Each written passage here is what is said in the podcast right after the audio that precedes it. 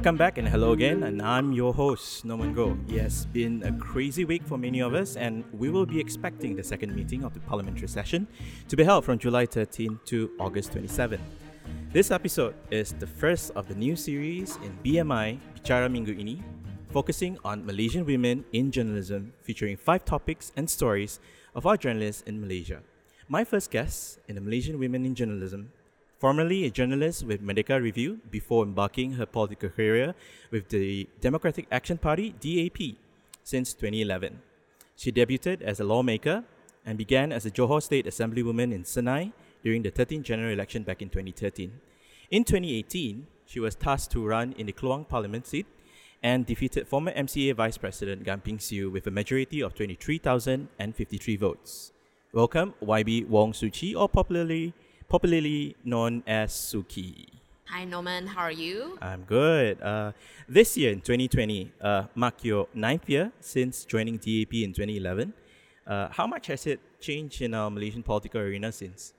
I think the Malaysian politics um, landscape has changed a lot. Uh, basically, we have already um, successfully have the first political transition. It is a really a major achievement. I have never uh, I mean, thought that we could achieve it so easily within 10 years. I mean, I thought when I joined the politics that we would only achieve it maybe when I was 50 years old. So that's practically about 20 years, right? Yeah. I remember watching your first interview on uh, Kini TV. Uh, there was your first interview with Prasad at that time. I said, "Don't watch." I remember you telling me, "Don't watch it."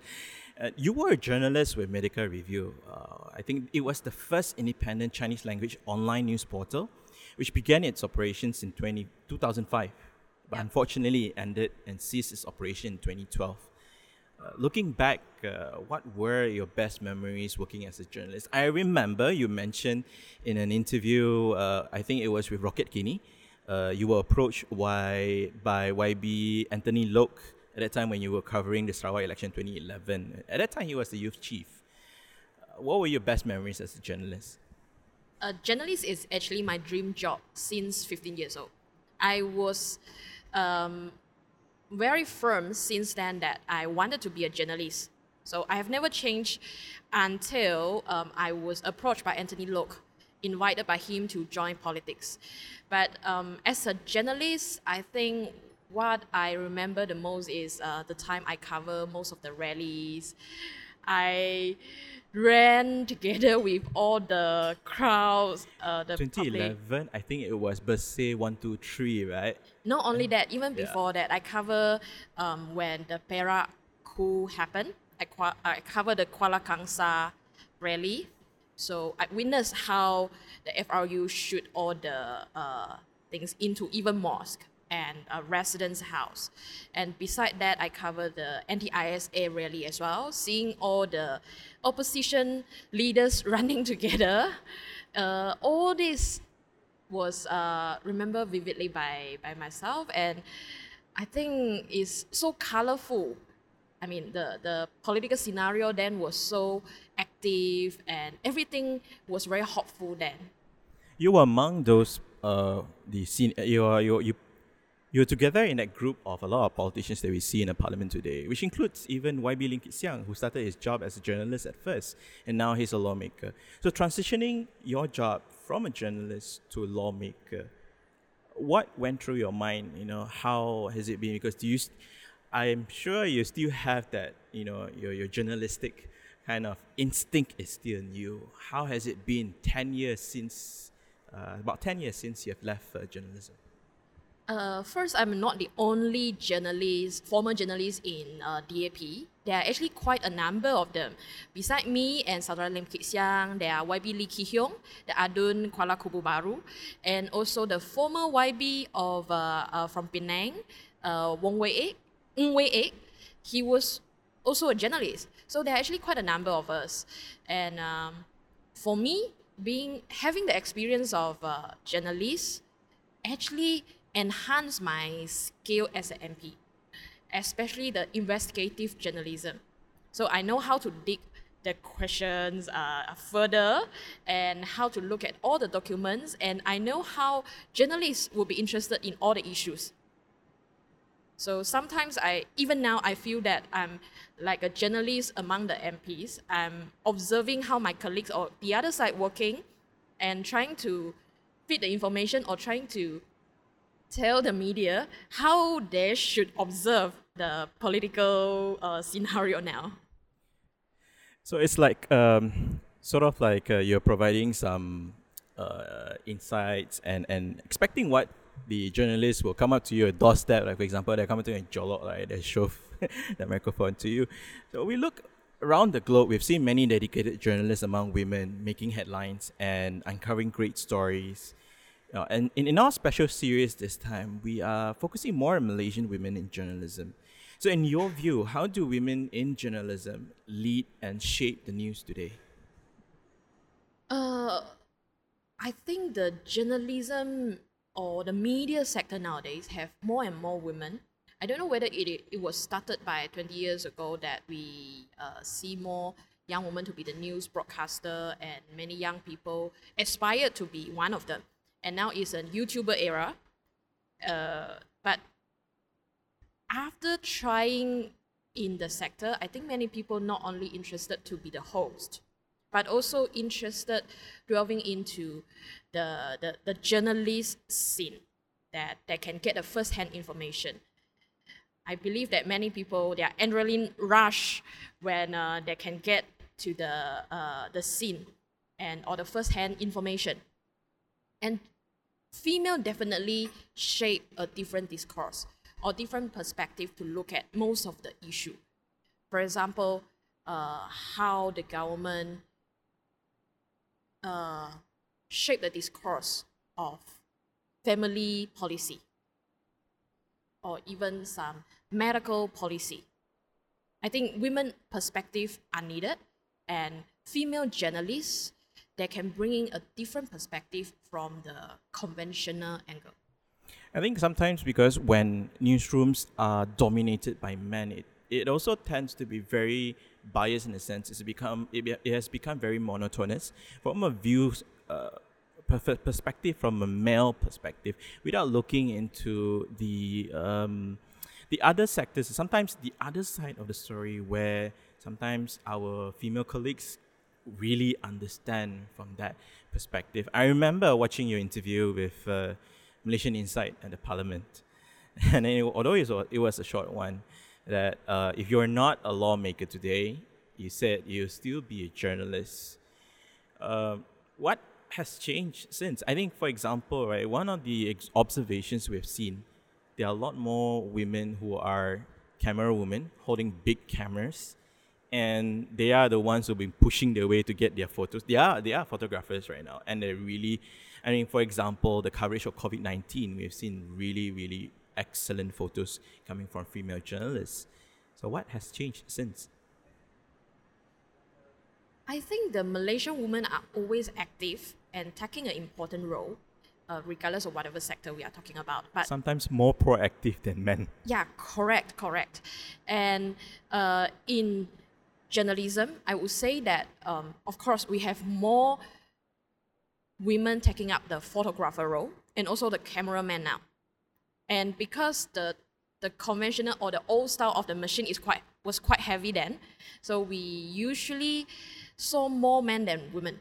But when technology advanced, with smaller, uh, I would say gadget or the, the machine, we now see more women playing the role. And of course, in the metaphor, we know that the camera is just like a gun, a machine gun, like shooting. So when women playing an active role in uh, journalism, especially shooting video footage or photo, I hope that uh, I actually hope to see a different approach to represent the news or the scene and the reality to audiences. Looking at your uh, when you were a journalist, right? Um, of course, ten years ago and currently, and how things are today will be extremely different.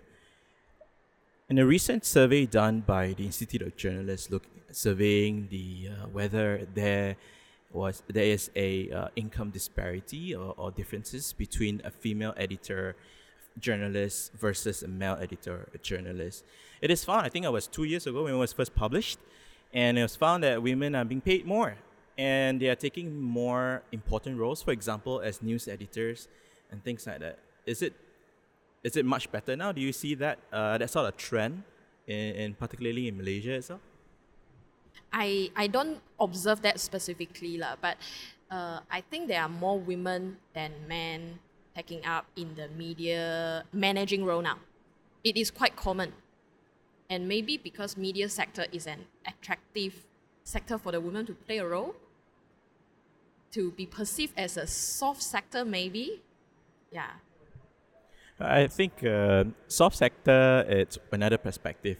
But news tends to be really on time, but we can also see how women has uh, really shape how newsroom work. For example, to be more human sometimes, it will be part of it. But we also see certain problems with a, a very male biased uh, newsroom. For example, sometimes we have uh, you know boys locker room talks, objectifying women, and certain languages which are not um, suitable and and not is no longer acceptable at this day and age.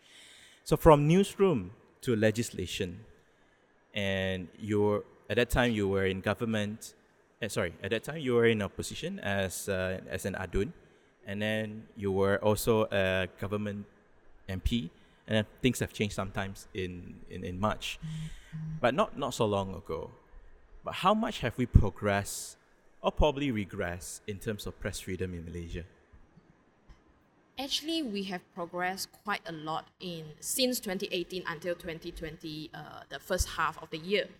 Uh, our ranking in terms of world free, uh, press freedom, we actually improved on from uh, the rank of 145 out of 180 countries to 101 this year. Just a new result, and we improve a lot. And if not mistaken, we should be the top among all the Southeast Asian countries. Yeah, I think we are top after uh, I think it was Timor or something like that. We were much better than Indonesia. We were better than Philippines Yes. and Thailand. And Correct. things when Pakatan Harapan won the uh, election in 2018, the uh, space for the press will open up, and then you know there's no longer um, the times that we used to have the wahyu means orders from the authorities telling the press what to write. Well, let's look from the perspective in the press itself. Uh, what has changed in PH since uh, PH won the election, and what were in place? I mean, some of the things were part of the Buku Harapan. You mean all the act and bills? For example, in the Buku Harapan, uh, one of the, among the few promises were to repeal uh, some of the draconian laws stifling press freedom, such as the Publications Press and Printing Act, amending the Communications and Multimedia Act, Section 2331A, I think everyone's well known, Akta Sakit Hati, and uh, a lot more, even printing licenses. Uh, what, what do you think from that? How much has PS PH done, for example? Uh, the first and major achievement is, of course, the abolish of the Fake News Act. Unfortunately, I would say that uh, PH didn't do enough. That's why we are still facing the PPPA now. And we could have done something, but we have so many things to do.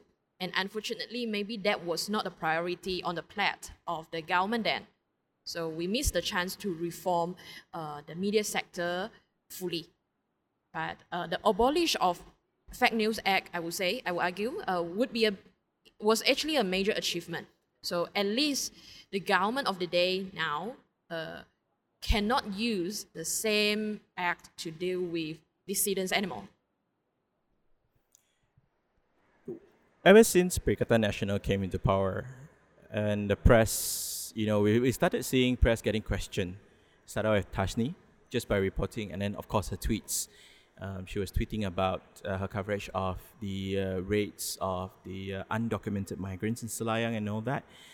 And stifling press freedom by means of labeling them as fake news. I remember seeing the infographic uh, saying if you criticize the government, that's fake news. So are we returning to the old days again, or are we expecting it's going to be worse than before? I think we all had a feeling that we are going back to old days. Uh, why? Although during the uh, Pakatan Harapan time, uh, we also had journalists being questioned and being summoned by the police, but it was because they basically put up fake news is a hundred percent fake uh, information on their personal Facebook account is uh, in their personal capacity. So they were called in as an individual, not as a journalist. I think that was a difference. And Tashny, uh, in the case of Tashny, she was questioned or she was summoned because she published news in her capacity as a journalist. So that that is the contrast between two governments.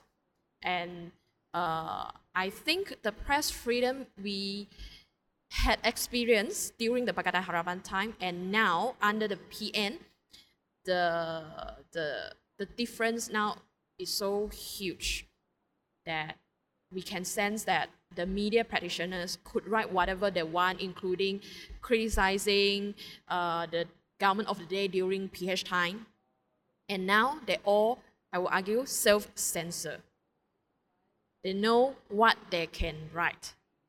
So those who haven't learned and do not know what they can write and what they cannot write, they will get into trouble. And we are now seeing it. This sort of situation is not um, specifically just in Malaysia. Regionally, we are seeing it is we are currently at the age of uh, information overload. I remember see, write, uh, reading your your statement on media literacy.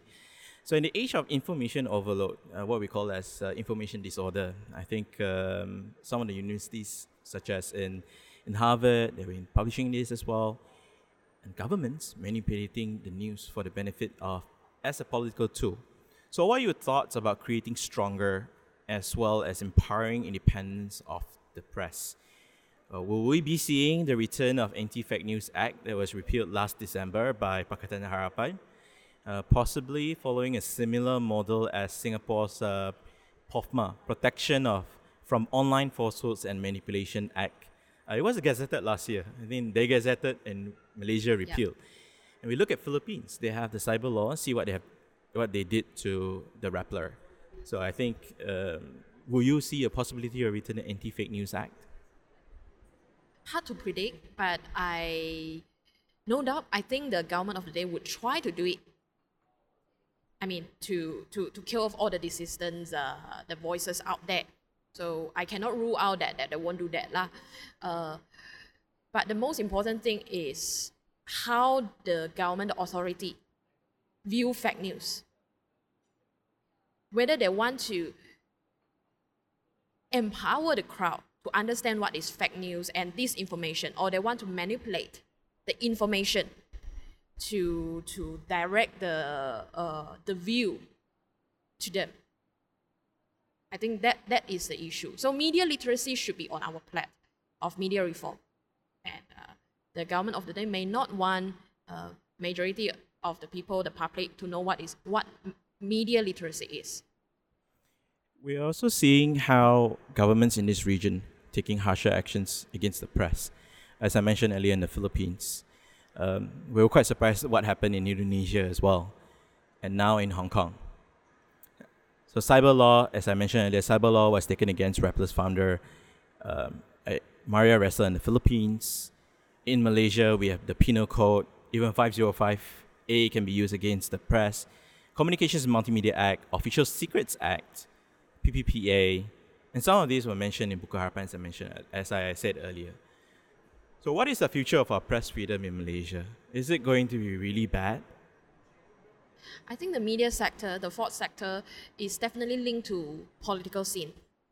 So whether it will progress or regress, it I wouldn't argue solely depend on politics, but it is very uh, highly uh, related. So if you want to have a larger freedom space for media, we have to fight for the political freedom first. With political freedom, the media freedom will come. I think everybody uh, enjoyed the media freedom during the Pakatan Harapan time, and and now people feel that the old days are coming back again.